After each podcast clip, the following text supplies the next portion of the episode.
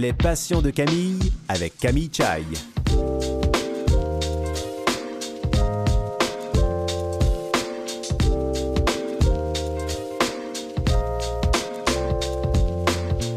Mesdames et messieurs, bonjour, ici Camille Chai, j'espère que vous allez bien.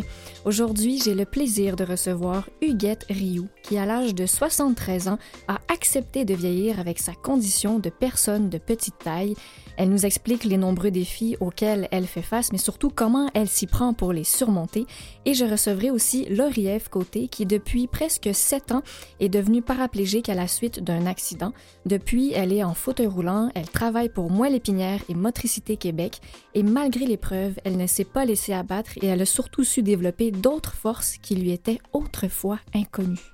Alors si comme moi vous êtes curieux d'aller les entendre, eh bien allons les rejoindre tout de suite. Vous écoutez Les Passions de Camille.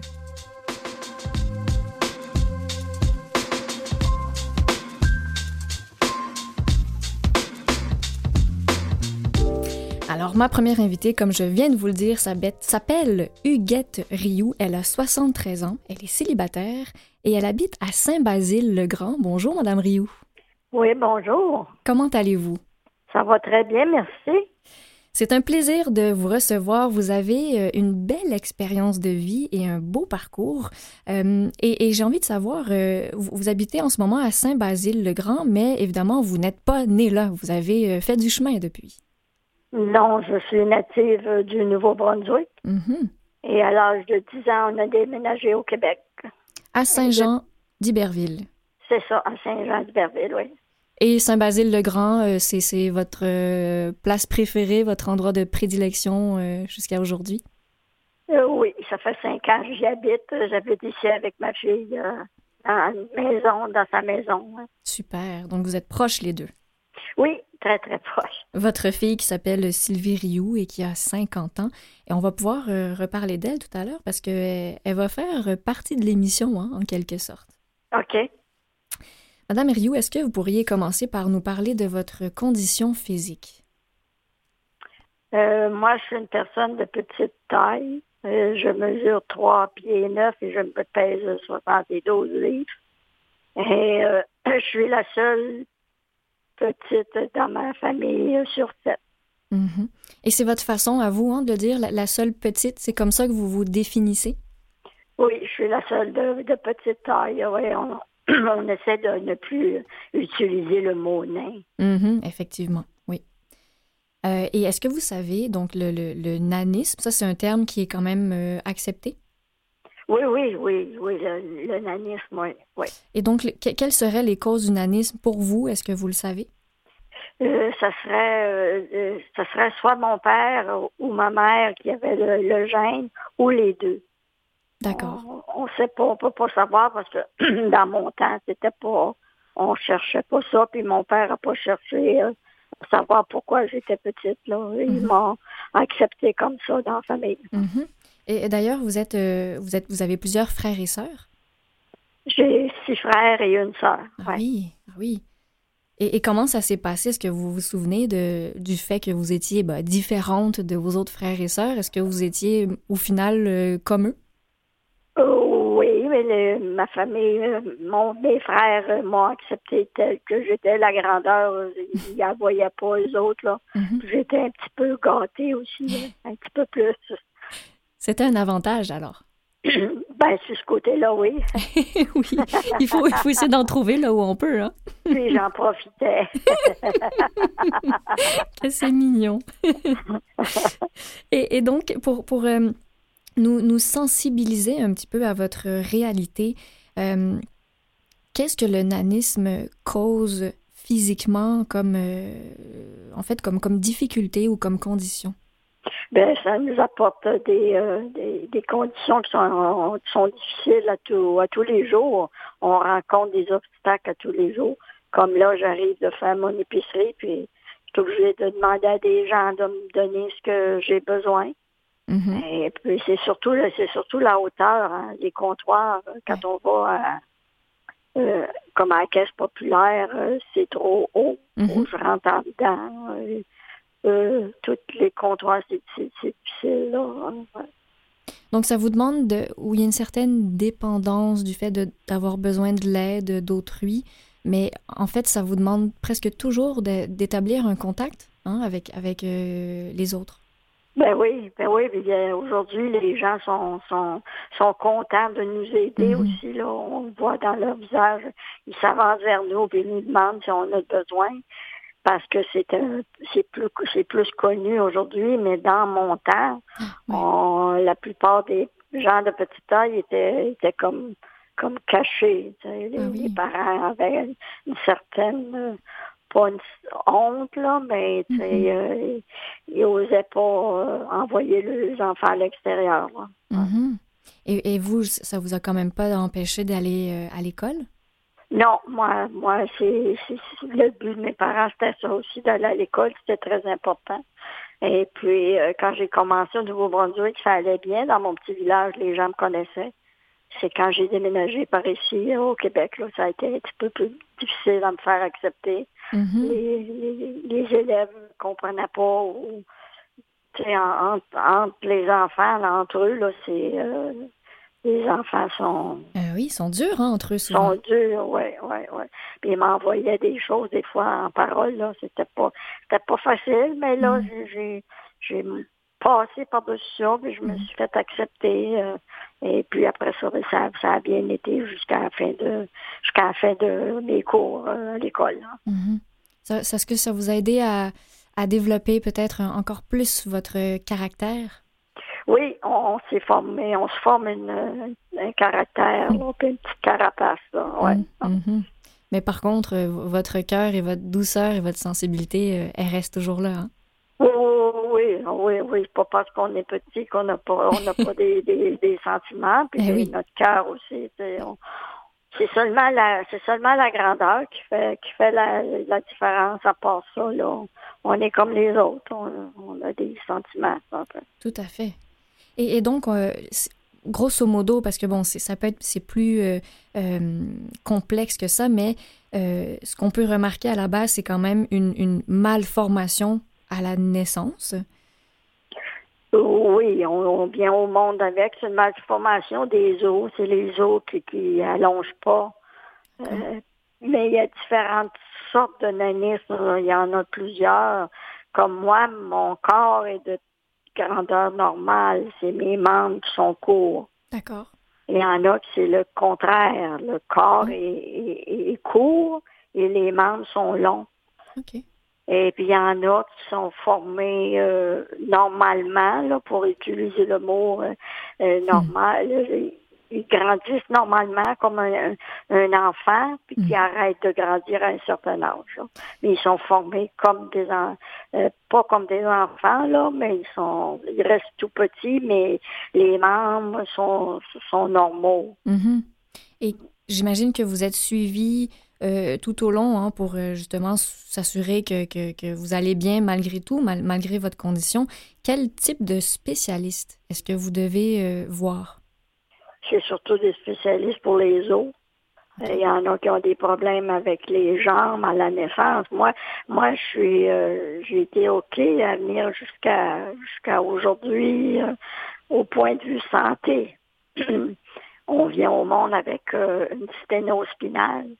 Mais moi, c'est développé plus vers l'âge de 70 ans. Mais il y en a ça se développe, euh, ouais, j'ai, mais là, là, là, j'en arrache, là, ouais. J'ai beaucoup de problèmes avec mes jambes, là. Est-ce que vous devez vous faire euh, opérer pour, euh, pour ce type de problème? Et peut-être, là, je suis, je, j'ai rencontré un orthopédiste, puis là, j'ai rendez-vous à l'hôpital la semaine prochaine, justement. Puis là, on va voir, là, qu'est-ce qui va arriver, là. Puis là, on parle de, bon, non seulement la vieillesse, qui est tout aussi euh, naturelle, euh, mais euh, avec l'expérience de vie et le temps, il y a des douleurs qui, qui arrivent pour tout le monde, mais vous, c'est peut-être un peu plus accentué ou un peu plus ciblé, les, les, les, douleurs que vous avez? Vous avez le, vous avez le, le, bon mot, c'est accentué. Mm-hmm.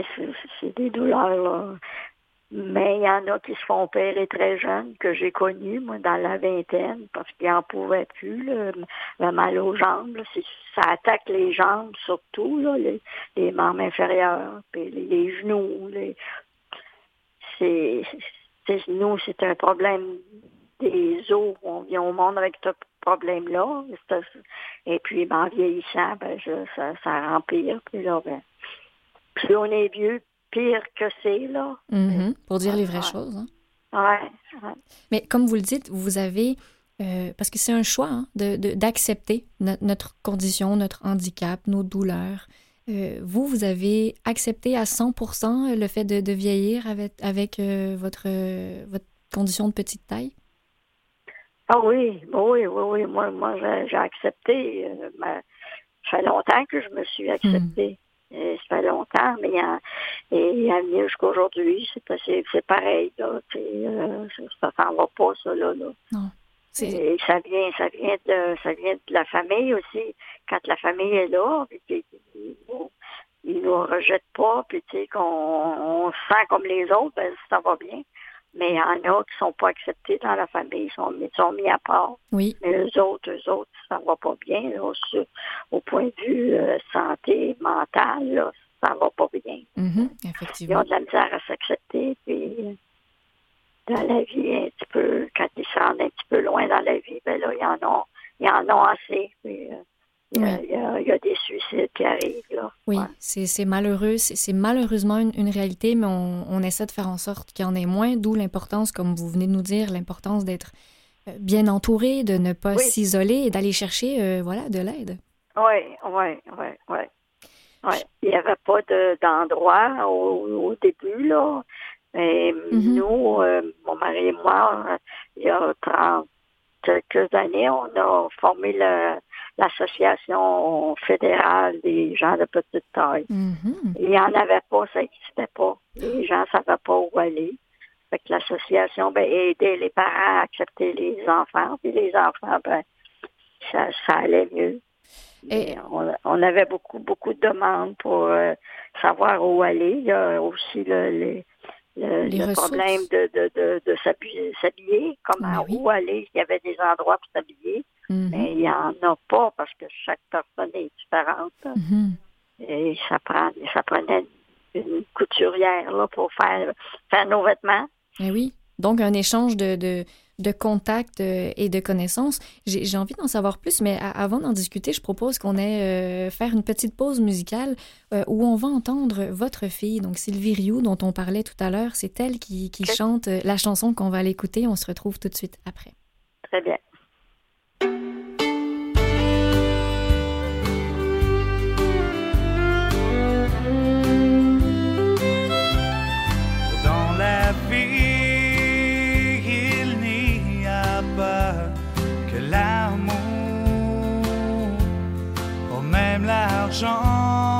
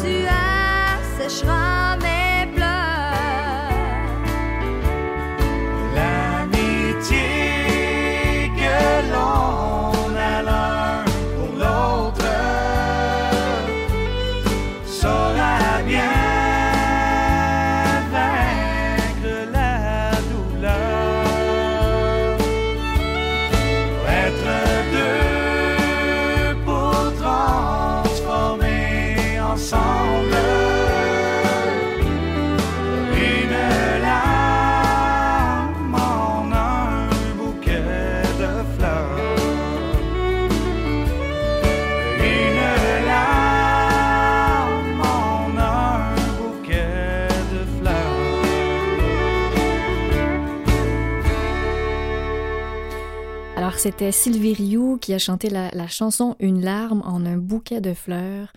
Huguette, quelle est l'histoire et l'importance de cette chanson pour vous? c'est que quand on a quelqu'un, un ami qui a des problèmes, ben on s'avance vers eux puis on, on essaie de le- leur aider, justement, là, comme on parlait auparavant. Mhm, Oui, tout à fait. Et, et ce qui est touchant de savoir que c'est votre fille qui a, ch- qui a chanté cette chanson, Ah. euh, c'est- une chanson qui a été écrite par euh, un, un de ses grands amis qui est malheureusement décédé.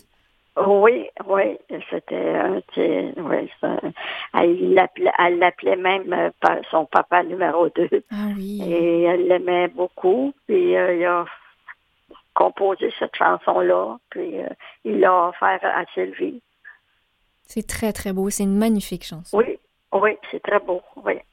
Et, et j'aime l'image du, du bouquet de fleurs. Hein. Bon, c'est une larme, mais qui au final se, se, se transforme en quelque chose de beau.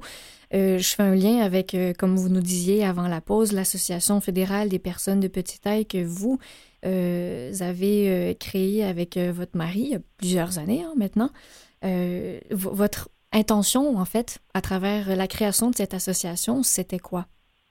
C'était de venir en aide aux gens de petite taille et aux parents aussi qui euh, comprenaient pas pourquoi euh, ils avaient un enfant de petite taille, ils savaient pas où, où- aller. Fait que à l'association, ben, ils venaient, ils venaient s'informer entre eux autres. Puis il y avait des rencontres de- entre parents. Et Mhm. puis ils, ils se rencontraient puis ils discutaient tu sais, de- de- avec un puis avec l'autre. Comme ça, ben ça, ça, ça les aidait à comprendre mieux. C'était un beau après- soutien moral. Oui, oui, oui. Et après, il y a 30, 32 ans, quand mon mari est décédé, ben tout, euh, tout s'est éteint. Mm. Et, mais il y a actuellement une association qui s'est formée, mais l'association québécoise, euh, j'ai oublié le, le nom exact là, de l'association, mais il existe une association à Montréal là, pour venir en aide aux gens de petite taille. Eh bien, c'est bien de le savoir, même si on n'a pas le nom aujourd'hui, les, les gens peuvent quand même faire leurs recherches sur Internet et je suis certaine qu'ils vont trouver l'information facilement. Oui, oui, je j'ose pas m'avancer là Mm. pour donner le, le mauvais nom là, mais il, existe c'est l'association québécoise euh, ainsi de suite là, quelque chose comme ça là. OK. Bon, en tout cas, vous l'information, elle est donnée. Donc, euh, ceux qui sont curieux, ben, n'hésitez pas à aller faire euh, vos recherches. Et, et un, projet qui euh, ressemble un petit peu à celui-là, mais qui est différent à la fois, vous avez été très impliqué euh, dans un monde magnifique et particulier qui est nul autre que le musée qui s'intitule Le Palais des Nains. Oui, oui, oui, j'ai été là toute presque toute ma vie. Oui, j'ai, commencé à tra- j'ai commencé à travailler là, j'avais 14 ans. Je travaillais pendant mes, mes vacances d'été. Et par la suite, euh, quand j'ai fini mes études, j'ai pas pu euh, me placer euh, comme comme secrétaire dans le temps. Alors, je me suis virée vers le Palais des Nains. Je travaillais à plein temps. C'était ouvert de, de mai à, à septembre. Je travaillais là tout le temps. Et c'est là que j'ai rencontré mon mari. Merveilleux. Et, et par la suite, le Palais des Nains est devenu à vendre et euh, mon mari l'a acheté. Il a acheté le Mm. Palais des Nains, puis c'est là qu'on a continué ça. Là. Moi, c'est incroyable parce que c'est la première fois que j'en entends parler. C'est quand même un musée qui était situé sur la rue Rachel à Montréal. euh, Oui. et, et qui attirait en fait énormément de personnes et même énormément de touristes. Ah oui, oui, c'était, oui, oui, il y, a, il y a 32 ans, ça fait 32 ans que c'est fermé, mais auparavant, ça a été fondé en 1913. Et Wow. C'était, c'était toute une, une- une institution à Montréal. Là. Euh, il y avait l'Oratoire Saint-Joseph, le Palais des Nains, puis il y avait le- il y avait deux, trois autres musées. Oui. Mais le Palais des Nains existait de, de 1913 à, à aller jusqu'à il y a 30 ans. Là, ça, ça a existé. Ah. C'était un couple de petites personnes qui a fondé ça. Les gens, le, le, le monsieur venait de Saint-Henri-de-Lévis et son épouse était américaine. Ah là là, euh, c'est- presque triste hein, de- qu'on en parle aujourd'hui. Ça me donnerait envie d'aller le voir, le visiter. Euh, c'est triste qu'il n'existe plus. Euh, mais qu'est-ce qu'on pouvait y retrouver dans ce, ce fameux palais? C'était euh, une, maison qui était construite. Et à l'intérieur, tout était fait pour les gens de petite taille. D'accord. C'était- on avait tout, là, salle, salle à dîner, piano, il y avait le, le, le salon, la chambre à coucher, là, c'était tout, tout fait euh, sur mesure pour les gens qui habitaient là autrefois, là, en 1913. Ça Et, devait être de euh, toute beauté. Oui, c'était des, des, des meubles antiques aussi. là. Ça datait de 1913. Oui. Ouais, c'était puis les gens ben, venaient visiter et puis puis en même temps ben on, on parlait de l'association Mhm. et là on parlait avec les gens puis en plus ben, on avait euh, l'hôpital de poupées on faisait la réparation de poupées Oh, et, et, euh, vous, c'était principalement de ça que vous vous occupiez ou vous touchiez à plusieurs choses dans le Palais des Nains? Euh, je, je recevais les gens je m'occupais des gens qui venaient visiter puis je faisais aussi la réparation de poupées je faisais les deux ouais. C'est devenu votre métier? oui oui oui Parce que plus jeune, vous avez euh, suivi en fait une certaine formation ou en tout cas euh, des cours? Oui, j'avais suivi euh, l'école, le cours, mon cours commercial. J'ai terminé ma onzième commerciale pour devenir secrétaire. D'accord. Et par la suite, euh, j'ai euh, j'ai apporté mes CV à plusieurs endroits. Puis ça fonctionnait pas. Ça n'a pas marché. Que je me suis virée vers euh, le Palais des Nains. Puis j'ai resté là. C'est devenu ma c'est devenu mon, mon gagne-pain. Oui. Ah. Et votre deuxième maison, hein, si on presque on ne Ouais. peut pas dire la première. Oui, parce que j'habitais là. Moi, j'habitais au troisième étage. là. Ah. On habitait le troisième étage. Ouais. Ah, wow, c'est Ouais. tellement une belle histoire. Euh, Est-ce que vous avez euh, euh, gardé une ou certaines poupées qui, qui vous tenaient à cœur ou... Non, euh, j'avais gardé, je m'étais, euh, je m'étais fait une, une collection de poupées, d'anciennes poupées. Mhm. Et puis euh, ça, quand on a vendu, je l'ai gardé, je l'ai mis à part, puis par après, un petit peu plus tard, ben, je m'en suis débarrassée. Mhm. J'ai- J'ai plus rien, j'ai pas, j'ai pas rien. Tout est dans votre- vos souvenirs et dans votre tête et votre Oui. cœur. Oui, oui. Et les poupées, elles étaient faites de quoi? Est-ce que vous pouvez nous les décrire? Il y en a qui étaient faits en porcelaine, le corps en papier mâché, la tête en porcelaine, avec les yeux qui ouvraient et qui fermaient. Il y en avait qui c'était le corps en chiffon, avec Hmm. des bras de qui étaient ra- rattachés au, au bout, là, les bras puis les, les jambes. C'était comme un bébé naissant, comme on dit. mhm. Puis il y en avait que l'intérieur du corps était c'était de la paille euh, dans l'ancien temps. Puis ça, ben, quand ça brisait, euh, ils nous apportaient ça, puis on, les- on les réparait. Hmm, que c'est beau. Et d'ailleurs, le, le- le nom Musée des Nains euh, n'a pas toujours été celui-là. Vous- Vous-même, vous, leur avez, vous avez choisi un autre nom? Euh, oui, on a changé ça pour le musée des les Lupiciens. Hmm, très, très beau aussi. Parce qu'on veut, on voulait enlever le mot nain. On Oui. veut encore, on veut que ça, ça, ça s'en aille, ça. Oui. On veut, ça appartient plutôt au monde du cirque, là. Puis, Ah euh, oui, d'accord. Et puis en plus, il y en a quand ils nous rencontraient, ou des enfants, ou des parents même, ah ben gardons le petit nain, tu sais. Ah, c'est ça. Puis ils rajoutaient petit en avant. C'était pas assez qu'on était petits. C'est petit nain, des petits nains. Ah, regarde le petit nain, la petite nain. Puis c'était blessant. Oui. Ça nous, ça nous, ça nous traversait le cœur. Mm. je- J'aimais pas ça quand je me faisais appeler de même. Quand il n'avait des enfants, des fois, ils disaient, oh, regardons la petite madame. Bah, ça, ça c'était plus doux à l'oreille. Mhm. Ça passait mieux. ouais, ouais. Mais c'est vrai qu'il y a une sensibilisation hein, à faire au niveau de, de- des croyances et des termes qu'on utilise. C'est important parce que c'est des personnes qui sont visées et c'est des personnes à part entière, peu importe la condition physique. Oui, ah oui, vous êtes, euh, je, je suis d'accord avec vous, là. ouais. On sait de quoi on parle, hein, Madame Rioux. Euh, Et bon, il nous reste euh, quelques minutes. Je veux absolument savoir, euh, à part les poupées, le musée donc des, des Lilliputiens, est-ce que vous avez d'autres passions qui vous animent aujourd'hui? Maintenant que je suis à la retraite et que je demeure à Saint-Basile-le-Grand, ben, il fallait que je, je m'occupe à quelque chose. Je venais de terminer une liaison que j'ai eue pendant 14 ans. Et fait que là, ma fille a dit, ben, viens-t'en à la maison. Fait qu'elle a, Mm. elle a arrangé mon logement pour moi.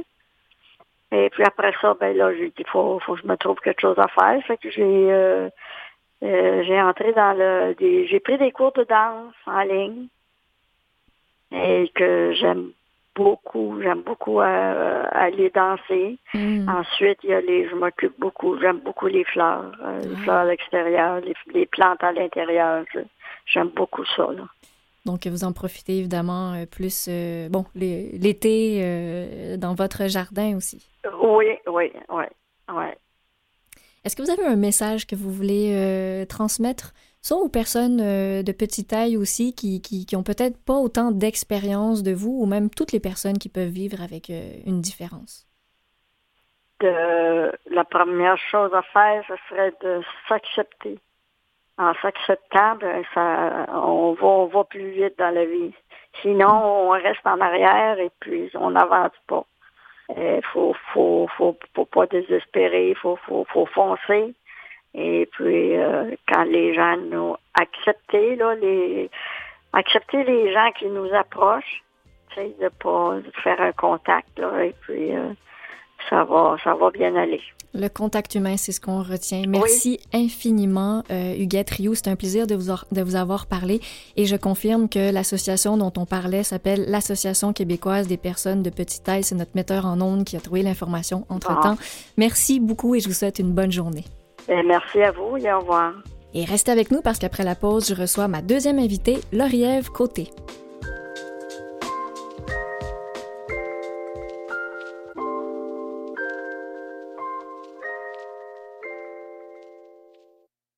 Vous écoutez Les Passions de Camille avec Camille Chai.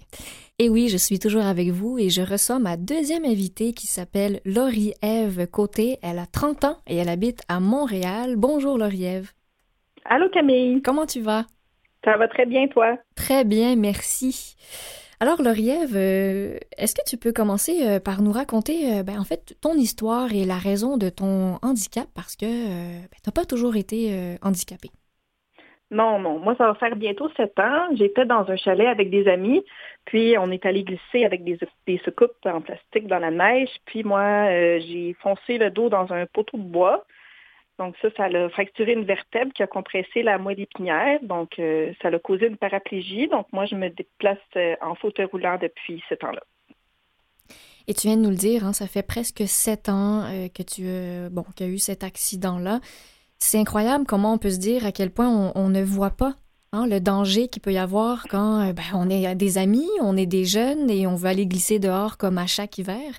Euh, y a, y ça, ça. J'ai envie de dire, je sais pas comment dire en fait, mais c'est comme si c'est une belle mise en garde que tu nous donnes malgré tout. Oui, exactement. Euh, J'ai fait des choses euh, pas mal plus dangereuses dans ma vie qu'à glisser.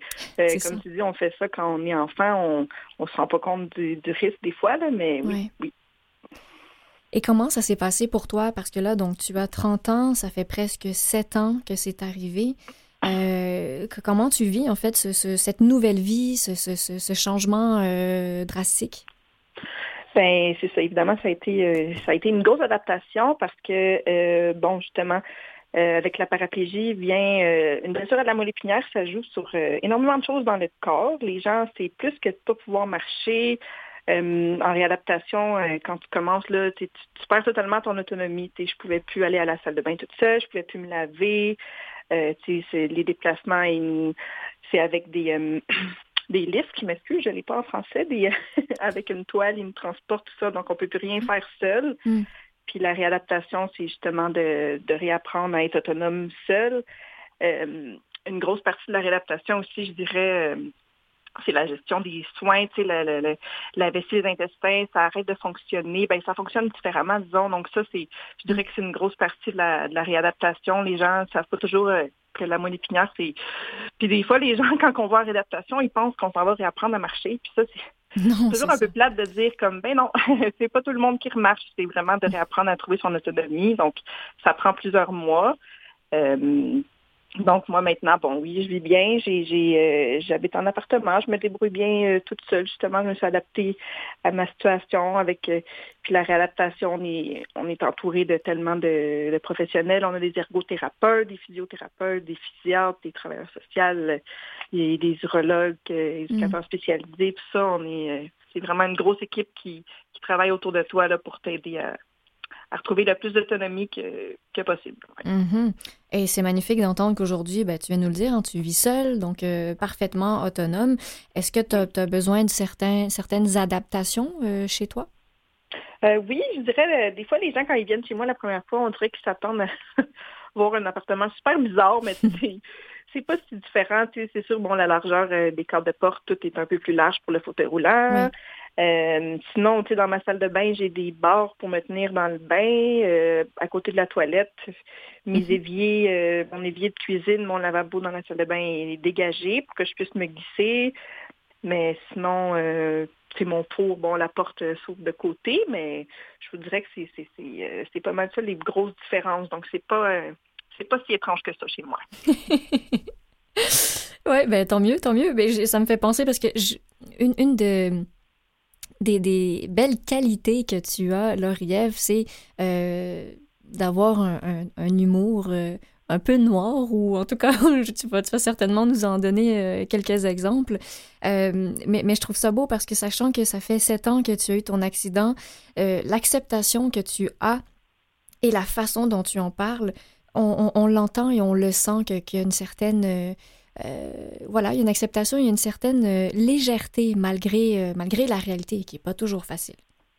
Non, c'est vrai. C'est sûr que je dirais pas que ça a été là dès le début. Là. C'est sûr Hmm. au début, ça a été très difficile. Euh, justement, euh, moi, ce que j'ai trouvé très difficile après mon accident, c'était beaucoup le regard des autres parce que, bon, je suis assez jeune, je suis en fauteuil roulant, Ouais. je passe pas inaperçu. Partout où j'allais, les gens me regardaient, me dévisageaient. Euh, ça m'a pris du temps avant de... Au début, je sortais pas beaucoup, justement, parce que j'aimais pas ça. Mais maintenant, euh, écoutez, je le remarque même plus, les gens qui me regardent. De... Pff, ça me dérange plus du tout. Mais oui, j'ai développé un, un humour un peu particulier. Euh, Hmm. moi, je ris beaucoup de moi-même. Je- Ben, je ris de tout. Moi, je pense qu'on peut rire un peu de tout dans la vie. Euh, donc, je fais beaucoup de blagues. J'appelle ça des para-jokes, des jokes de paraplégiques. Donc, oui, je fais des blagues avec mon handicap. Euh, J'écris une chronique d'humour dans le magazine de l'organisme communautaire euh, pour qui avait pour qui je travaille. Là. Justement, je t'avais envoyé mes chroniques. Est-ce que, Oui. est-ce que tu as ri? Oui, et en fait, elles sont excellentes. Et là, on, on en parle. Nos auditeurs euh, vont évidemment vouloir t'entendre. On parlait de ta maison qui est adaptée. euh, et ça me fait penser à une de tes blagues où justement, euh, tu dis que tu as des amis prévoyants. Pourquoi ils sont prévoyants?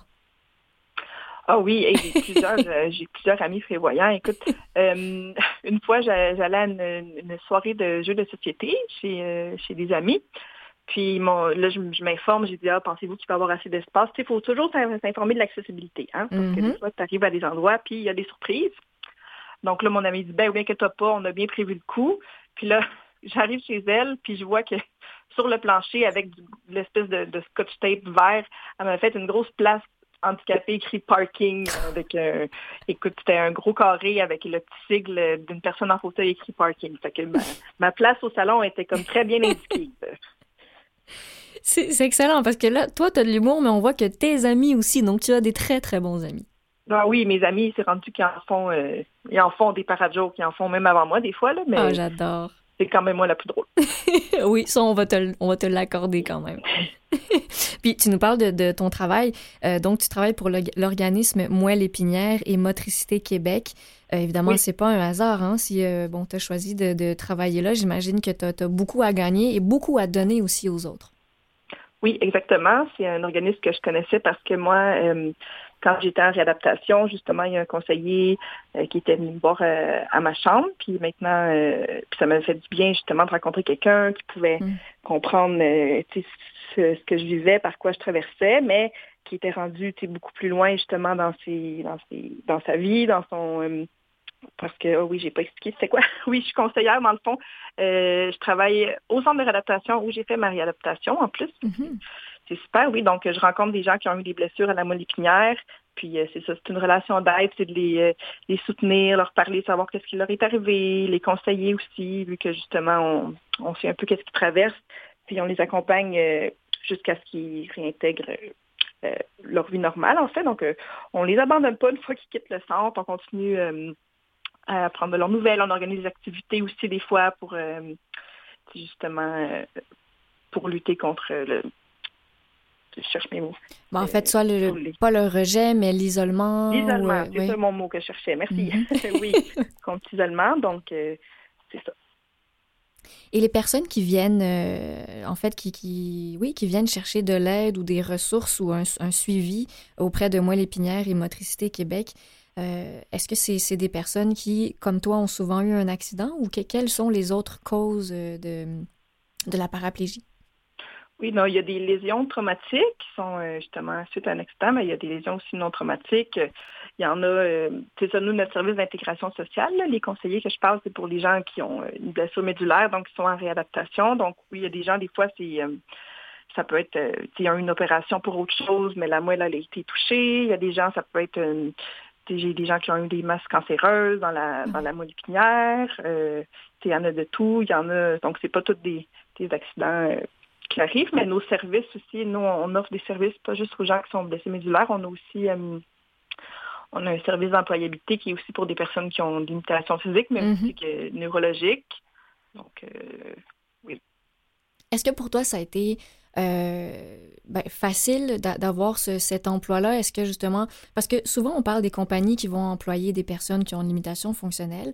Euh, certains vont prendre le temps d'adapter euh, les lieux, mais beaucoup, et c'est malheureux à dire, mais beaucoup ne, se rendront pas jusque-là et, n'embaucheront pas euh, de personnes qui ont une limitation fonctionnelle. Dans ton cas, comment ça s'est passé?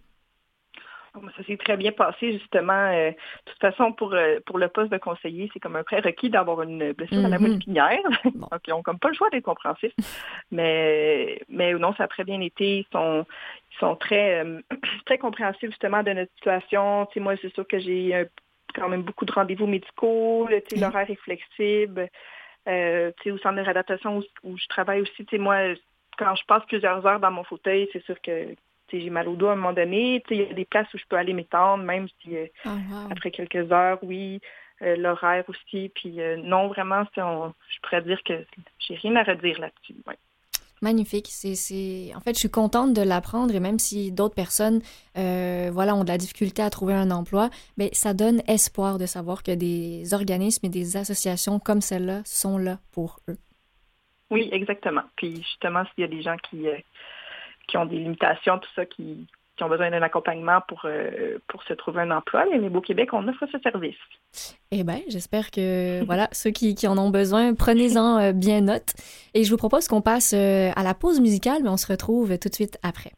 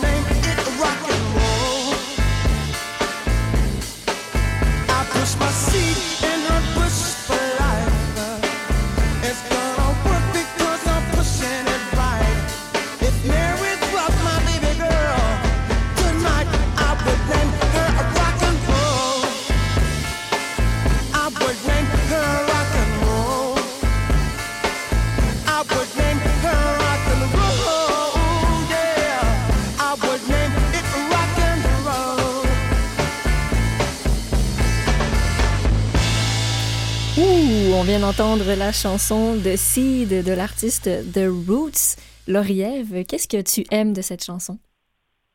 Ah, c'est surtout le, je dirais, le, je la trouve entraînante. euh, je trouve elle me met de bonne humeur, cette chanson-là. Là. Des fois, le- les journées, le matin, là, que je suis moins motivée, là, je la mets, puis on dirait que ça me donne, euh, ça me donne mon énergie de la journée. Oui, ben ça vient de nous en donner, nous aussi, de l'avoir euh, entendu. Euh, puis tu mentionnes une autre réalité, hein, de, j'allais dire, les personnes qui vivent avec une limitation fonctionnelle, mais non, c'est faux. La réalité de tout le monde, dans la vie, on a des hauts et des bas. Et euh, bon, Oui. ça, ça nous arrive à nous aussi. C'est vrai. Qu'est-ce qui, toi, te motive à continuer à avancer malgré tout? Euh, Qu'est-ce qui me motive à avancer? Euh,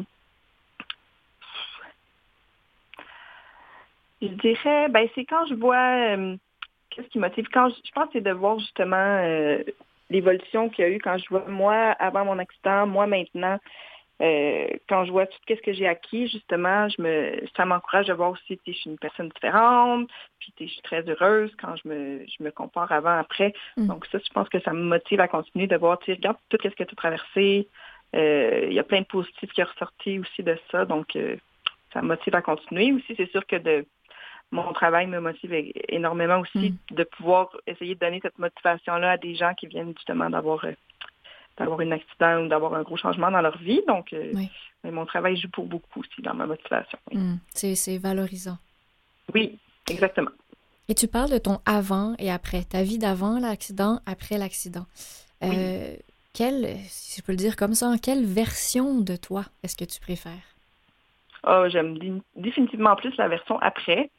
Euh, j'avais fait une réflexion un peu quand, euh, quand j'ai fêté mon, mon cinquième par anniversaire, donc euh, mon Mm. cinq ans de paraplégie, j'avais fait Mm. une réflexion qui m'avait fait réaliser que pour rien au monde, je voudrais, je voudrais perdre ce que j'ai acquis, même de, de ravoir mes jambes. Moi, avant mon accident, mon Dieu, j'étais un peu, euh, bon, j'étais paresseuse un peu, ben pas paresseuse, mais tu sais, justement, moi, prendre une marche, ou tu sais, j'étais, ça, ça me tentait pas, puis c'était un peu ironique parce que là, je peux plus en prendre de marche. Hmm. Mais euh, donc justement, puis je trouve que j'étais plus négative. euh, tu sais, justement, euh, je trouve que c'est peut-être un peu cliché, mais je pense que ça m'a ça m'a appris à être positive, à apprécier plus que ce que j'ai. Euh, sinon, mais tout ce que j'ai acquis aussi dans mon depuis mon depuis ma, ma réadaptation. euh, euh, avant aussi, avant mon accident, je m'entraînais pas. Moi, le sport pour moi, c'était comme une corvée. Maintenant, écoute, je m'entraîne énormément. Euh, aussi, bon, c'est sûr qu'on m'a sensibilisé beaucoup à l'importance de mes bras, moi, c'est mon autonomie. Donc, c'est sûr que si je veux les garder longtemps, il faut que je, je m'entraîne, il faut que je fasse attention à ça. Donc, aussi, j'ai rencontré tellement de personnes aussi depuis euh, depuis ce temps-là. Les, les gens qui ont pris soin de moi pendant ma, ma réadaptation, les gens que j'ai rencontrés dans mes sports, euh, aussi même des gens que j'ai rencontrés euh, pendant ma réadaptation. Ça, c'est tous des gens qui m'ont qui m'ont aidé à traverser ça, puis que j'aurais jamais rencontré. rencontré sais, c'était ça. ça, j'ai fait beaucoup de, de chemin sur mon plan personnel. de- bon, c'est sûr que ça, ça joue beaucoup sur l'estime de soi quand on a un, un accident comme ça. Donc, c'est d'après apprendre à aimer mon nouveau corps, puis aussi le- j'ai développé un humour assez particulier. On en a parlé tantôt. Donc, ça, c'est toutes des choses euh, qui ont changé. Fait que, euh, exactement, pour toutes ces raisons-là, je pense que je m'aime. Je m'aime maintenant, euh, j'aime, j'aime beaucoup ma vie maintenant, puis je reviendrai pas, je reviendrai pas en arrière. C'est incroyable de, de t'entendre nous dire ça parce que, à première vue, les gens croiraient le contraire. Oui, c'est vrai. Ah. Puis des fois, quand je dis ça aux gens, ils sont surpris. Mhm. Mais non, vraiment, euh, je, je suis heureuse, j'aime ma vie, puis euh, je regrette pas vraiment tout ce qui s'est passé depuis. Là. Oh, wow, quel, oh, quel, quel beau partage. Euh, puis tu nous nommes tellement de choses. Je veux dire, tu parles de l'entraînement, du sport. Euh, tu, tu, tu en fais beaucoup plus aujourd'hui. Oui, vraiment. Et ça, les, les gens sont surpris. Ça, en réadaptation, c'est une chose qui, qui fait du bien aux gens quand on leur dit que, ben non, il existe plein de sports adaptés, c'est Oui. possible de rester actif, même avec un, un handicap. Euh, ça, c'est beaucoup aidant pour eux. Parce que c'est sûr, quand ça, il y a toujours une pensée, moi aussi, je m'en rappelle euh, quand j'étais en réadaptation, c'est sûr que je pense que ça traverse l'esprit un peu de tout le monde de penser qu'ils pourront plus rien faire, mais Mhm. euh, c'est complètement faux. Donc, toi, quel sport est-ce que tu préfères? Euh, moi, je te fais que c'est vraiment la, la- la natation, c'est ce que je préfère. Je nage euh, de deux à trois fois par semaine. Euh, contrairement à ce que pensent les gens, j'ai pas de flotteur. Je suis capable de nager. Euh, sinon, je pratique le basketball en fauteuil roulant. Euh, je fais de la musculation au gym. Ça, Mm. c'est, ça, c'est les sports que, que je pratique, mais j'en ai essayé aussi beaucoup. J'ai, essayé l'athlétisme, j'ai essayé le vélo, j'ai Mm. essayé le hockey. euh, Il y a du ski, ça, j'ai pas encore essayé, mais j'aimerais bien. Donc, euh, c'est vraiment, c'est assez vaste le choix de sport adapté. Eh oui, et c'est bon moi aussi qui suis une mordue du, du sport. euh, plus on en parle, hein, plus euh, euh, si ça peut permettre à des personnes de découvrir ça et de sortir de, de l'isolement dont tu as parlé tout à l'heure. Ça, ça, ça change, ça peut changer une vie, hein, littéralement. Euh, et, et je t'oublie pas, hein, avec tes blagues d'humour, t'en as une, tu nous as parlé de la natation. Il y a une blague en lien avec la natation. Oui, écoute-moi, euh, bon, c'est ça, je, je veux, veux pas avec un handicap sans faire exprès, on crée, on crée parfois des malaises avec les gens. Oui. Euh, moi, je prends le service de, j'utilise le, le service de transport adapté. Mhm. Puis euh, une fois, j'étais dans mon transport, je m'en allais justement à la piscine. Puis là, euh, en fait, le, le chauffeur, il, il, il voit, ah, il dit, je vous amène à la piscine aujourd'hui. Je dis oui. Il dit, ah, il dit la natation. Il dit, ça, c'est le sport le plus complet.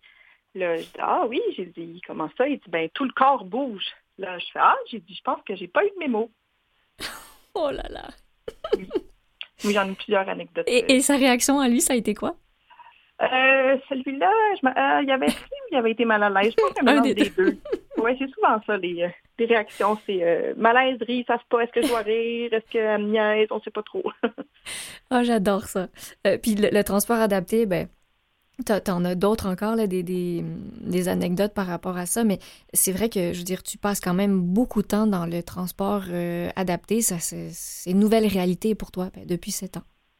Oui, c'est vrai, surtout que j'habite dans l'est de Montréal et je travaille dans l'ouest complètement. Donc, Ah oui. ça fait des, euh, des bonnes promenades, mais bon, je, de- je m'occupe, je fais des siestes. euh, des fois, je travaille un peu. Donc, euh, on Pendant, sur le chemin.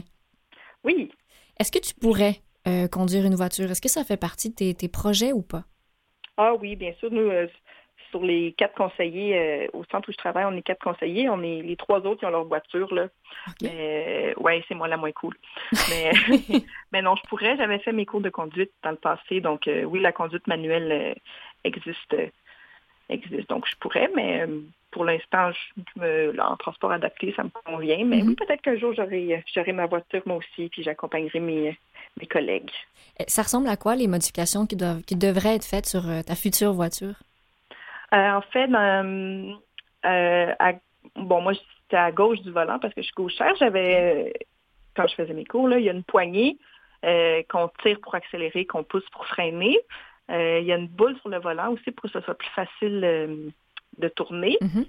Euh, sinon, bon, ça dépend si la personne, quel, quel modèle de voiture elle veut. C'est sûr que le- souvent les gens ont des, euh, ont des vannes. Oui, Donc, euh, pour mettre le ben, fauteuil.